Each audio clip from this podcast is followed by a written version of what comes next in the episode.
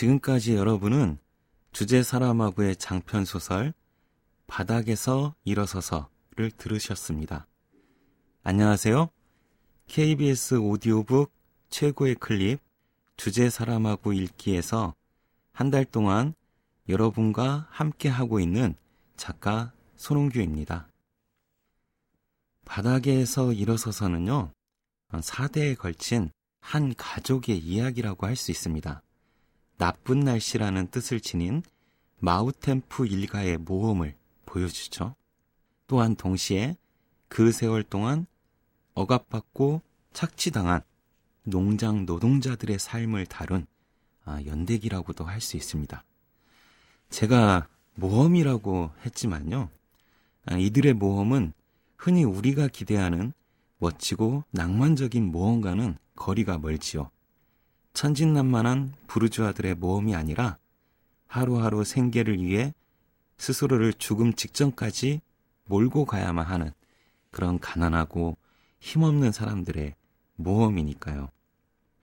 그들의 모험은요, 미지의 세계를 향하지 않습니다. 다시 말해, 진정으로 우리가 알지 못하는 세계, 미지의 세계란 언제나 역사로부터 혹은 우리 자신으로부터 소외당한 가난하고 힘없는 이들 그 자체라고 할 수 있을 테니까요. 주제의 사람하고의 소설을 따라 읽어온 독자라면요. 소설의 여기저기에서 불쑥 모습을 드러내는 화자를 보더라도 어, 더는 당황하지 않으실 거예요. 그럼에도 바닥에서 일어서서를 읽는 동안 고개를 갸웃 기울이게 된다면 아마도 어디까지가 인물의 속내고 어디까지가 화자의 목소리인지 구분하기 힘들어서일 겁니다. 우리에게 익숙한 용어로 아, 말씀드리면 주제 사람하고의 대부분의 소설은요, 전지적 작가 시점이에요. 말 그대로 화자가 모든 걸 아는 위치에서 주관하며 독자에게 이야기를 들려주죠. 바로 이 점이 전지적 작가 시점의 특징이고 장점이라고 할 수 있을 텐데요. 다시 생각해 보면 어떤 시점이 지닌 장점, 그 장점을 보여준다고 해서요.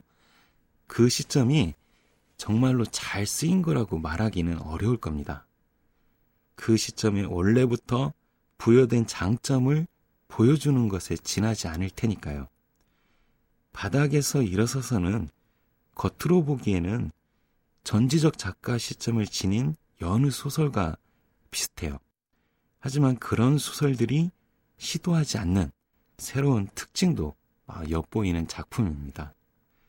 어, 화자의 설명에 주의를 기울이다가 갑자기 인물의 목소리가 귓가에 들리는 경험을 하게 되죠. 이런 걸 가리켜서 내적 독백, 아, 뭐 혹은 의식의 흐름이라고 하는데요.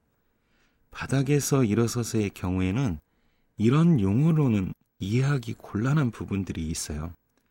내적 독백이나 의식의 흐름, 아, 이런 것들은 인물의 생각이 직접 우리 귀에 들린다는 점에서는 동일하죠. 동일하기 때문에 전지적 시점의 한 유형으로 여겨지는데 바닥에서 일어서서의 화자와 인물의 관계는요, 이보다는 좀 더 복잡해 보입니다.